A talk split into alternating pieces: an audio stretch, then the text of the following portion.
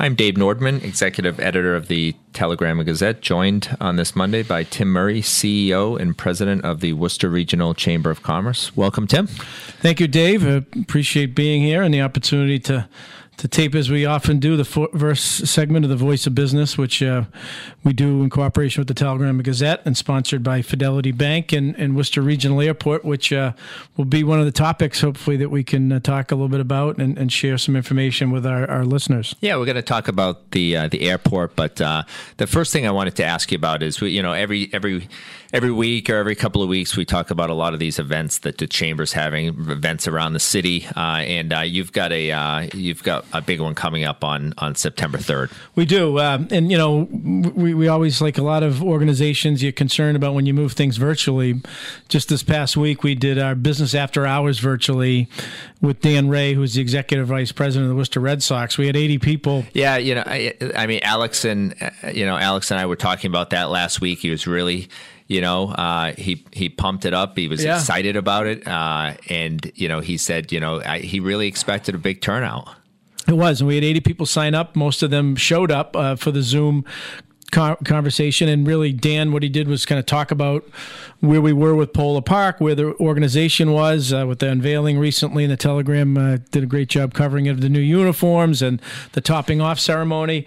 So uh, a lot of good stuff there, but Dan literally went through a slideshow, answered questions from people, and it was a good hour program beginning and end, and uh, so it shows when we have, uh, I think, good speakers and good content, people will come. Yeah, and, uh, and, and a segue about speakers with the Breakfast Club. Yeah, as you mentioned, we, we have a pretty big event coming up, and four times a year we host our breakfast clubs, and traditionally they're in person at a gathering that can hold three or four hundred people. Uh, this since June we did it virtually. Uh, City Manager Augustus was our keynote speaker. We had a couple hundred people participate virtually on that. And on September third at nine a.m., our breakfast club, we have Bruce Platzman. And Bruce is the president and C E O of a company that uh, is increasingly getting, you know, well-known in, in, in circles of A I S. And uh, they employ over six hundred people in Leominster. And they're a national manufacturer of office furniture and have, have really grown significantly. And, you know, in this environment, where we see how important the ability to manufacture ventilators are, or personal protective equipment. You know, when we can't manufacture those here in the country, that's a threat. It's a health threat. It's a, a, a threat in terms of economic challenges. And when we talk about things like pharmaceuticals, with many of those being manufactured in other places, or or um, ingredients coming from other places, even we think about threats militarily as we f- meet challenges from from China or Russia, or uh, threats uh, via electronic threats. The ability to manufacture and make things in the United States is really important. So Bruce is going to talk about uh, AIS's recipe for success, letting people know in the region if they're buying office furniture to think about A I S. Right, and and you, you talk about A I S, and uh, you know uh, I was uh, I'm from the North County. I was born in Leominster, and even somebody that's familiar with the area probably has never even heard of A I S. They don't know that they, you know, they employ, um, you know, seven hundred employees, yeah. you know, around the world. They have a, you know, a, a six hundred thousand square foot facility right in Leominster. Yeah. Um, even if you're from there, you've probably never heard of them. No, and they employ people throughout the region, and uh, they I think they have forty people from forty different countries. And, you know, why is that important? Well, you know, when you look at the different sectors of the economy, Dave, Manupa- the average manufacturing wage in, in Massachusetts, uh, from, uh, excuse me, the average um, uh, annual manufacturing wage in central Massachusetts back in a study that we did a few years back was fifty-five thousand dollars, and that's more than virtually every all, all other sectors in terms of the average wage. And so when you think about economic ladders and economic opportunity for people, when you think about what manufacturing s- spends that's uh, uh, uh, then is a plus on, on supply chains locally, it is a sector that that pu- punches way above its weight. And it's really important that we hear from people like Bruce so that leaders in the business community, when they're buying, and institutions and organizations, when they're buying, can think about how they can have an impact locally, but also our elected officials at the local, state, federal level, what they can do to support manufacturing, which is so critical for public health, as we've seen during the COVID nineteen crisis, from a from a, a economic point of view, extremely important. And then, you know, we, we know that there are threats, and the ability to make things here in the United States uh, is is important in that regard as well. Right. And uh, so hold that thought. Uh, you led off by kind of uh, teasing us about talking about the airport. So right. Let's just take a uh, quick break, and we'll come back and talk about uh, Worcester Regional Airport. Subscribe to telegram dot com to stay up to date on your business news from in and around central Massachusetts, and have that news delivered to your inbox every day by subscribing to our Business at Noon newsletter. Worcester is growing, and so is telegram dot com. All right, we're back. Uh, Dave Nordman, the executive editor of the Telegram and Gazette, uh, with Tim Murray, C E O and uh, president of the Worcester Regional Chamber of Commerce. Tim, you uh, you led off the segment uh, after uh, thanking your... Uh, you're in our sponsors, and you're welcome to do that again. But yeah. uh, one of them being Worcester Regional Airport and uh, in the situation uh, up on the hill. Yeah, well, the Voice of Business, uh, our, our Wednesday radio show, is brought to us by Fidelity Bank and Worcester Regional Airport. And uh, we taped this segment in cooperation with the Telegram. Uh, but Worcester Regional Airport, extremely important to our regional economy.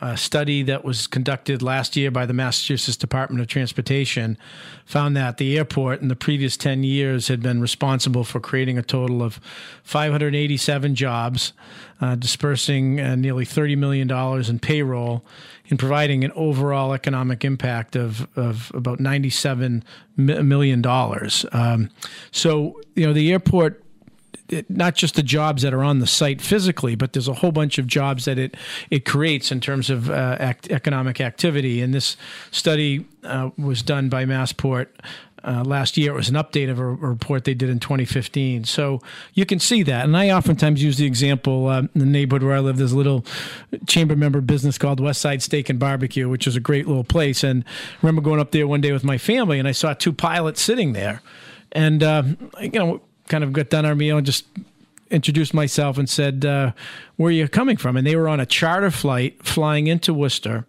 and uh, were told by some of the airport staff where's a good place to eat. And so they went down the hill and grabbed something to eat. Now, when you think about planes needing mechanical equipment, upgrades, Uh, people coming, drivers, hotel, vacation, you know, there's a whole analysis, and never mind providing business travelers and leisure travelers convenient locations, uh, to, uh, the ability to get to uh, locations around the country, around the globe conveniently.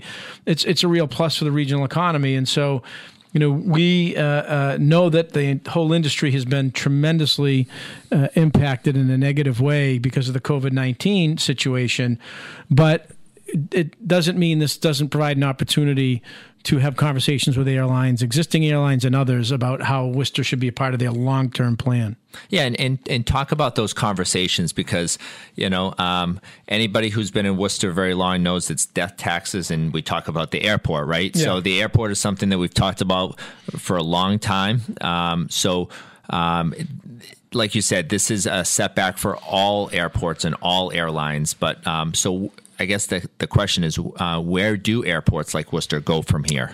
Well, you know, Worcester, we, we had three, when COVID hit, we had JetBlue flying to uh, Orlando, uh, Fort Lauderdale, and, and J F K. You had American flying to Philadelphia and Delta to, to Detroit. Uh, when COVID nineteen hit, airline industry impacted, you know, in a very real negative way. Uh, But not just in Worcester. Logan in June had uh, their flights were, I think, three quarters of, of what they traditionally are. So every airport's large and small. Uh, as a result of the COVID nineteen and some of the re- uh, Paycheck Protection Program requirements, airlines requested, to kind of stop the bleeding, the ability to cut flights. They had to get that approval from the Department of Transportation. So uh, JetBlue and American Airlines received waivers to s- temporarily suspend their flights out of Worcester, and currently Delta is flying daily to Detroit and back. So Detroit con- is, continues to be a place, and it's Delta's eighth largest hub, where people can fly out of Worcester to get to places. JetBlue has put up uh, on, on reservations that they are booking flights out of Worcester as of October. Now, any traveler should monitor the situation, because things change, and we see how COVID nineteen is, is impacting Florida. But Both JetBlue and American have indicated to Massport officials that they want to return and expect to return. And so we're hoping in that effort to bring those airlines, you know, back and hopefully have them grow. And other airlines, we're in conversations with Massport on, you know, how we could survey the community, get information from travelers, both from a business and leisure point of view, and we'll be circulating, you know, that in the not too distant future to try to help gather that information from, from people across the region, uh, and and then get that information to Massport to help them when they talk with airlines. Yeah, and it's uh, it's it's taking that proactive approach and having a uh, having a conversation with uh, with Joe Petty yesterday uh, on another issue. Um, you know, he never he never. Uh, You know, uh, never misses a beat to to say how uh, he really thinks that things are, are moving forward, and how even though that everybody has, re, you know, dealing with this setback, that Worcester is, he really thinks it continues to be, um, you know, primed and ready to go when things open up. And um, I said, well, I'm t- I'm talking to, to Tim tomorrow, and I'll ask him that that very question. Yeah, well, certainly people expect the mayor of the city of Worcester and the head of the chamber to the region to to be positive and promote things. But, you know, don't take necessarily my word or, the, or yeah. Joe Petty's word for it. You know, Bloomberg did a pretty in-depth study talking about cities that will bounce back, uh, that have the ability to bounce back the fastest from the COVID health and economic crisis. And Worcester and Boston were in the top ten in, in the country. So that speaks, I think, to a diverse economy, that we are centrally located, we've got transportation assets, and and are poised for growth, in that we have a variety of different sectors and don't rely solely on one. So, and I think there are some good uh, recent examples that buttress that Bloomberg report, as well as what the mayor and, I, and myself are, are saying is uh, we, we broke ground on the new second new facility for Table Talk Pie. Uh, a second company has come in and bought a parcel at the reactory, which is going to be a bio a biomanufacturing uh, plant uh, or a number of different facilities. So there's a number of things just announced recently that are positive in terms of validating private sector outside investment. They're going to create jobs um, with, with the reactory, some other developers, and then having locally owned companies growing, expanding jobs, retaining jobs for Worcester like Table Talk. And did you see... Um I think it was uh, Realtor dot com came up with their top ten hottest zip codes of twenty twenty. Yeah, the oh one six oh two. The oh one six oh two showed up, I think, checked in at number eight. Yeah. So those are all all, all good signs. Uh, but again, we don't want to have rose-colored glasses on all the time, and you've got to, there are challenges. You know, we've, you know, from our chamber housing study, there's older housing stock and neighborhoods that need, uh, you know, uh, uh, upgrades in some of that older housing stock. We know we need more workforce and affordable housing. So there's still a lot of work to do. We need to continue to make improvements on our transportation. Transportation, commuter rail, um, the airport we're talking about. So this, there's plenty of work to do, but I think generally speaking, the fundamentals are positive. And if we can continue to make progress here in New England as it relates to COVID, we can control our destiny a little bit, but you know, we do need a national plan. And uh, and just to go back to one thing, uh, Westside Barbecue, great place to grab grab a bite. Actually, absolutely, it's and uh, you get your uh, get your dry cleaning done across the street. And, yeah, Dooley's Clean is also a chamber member business. Yeah, grab a uh, grab a great bite to eat.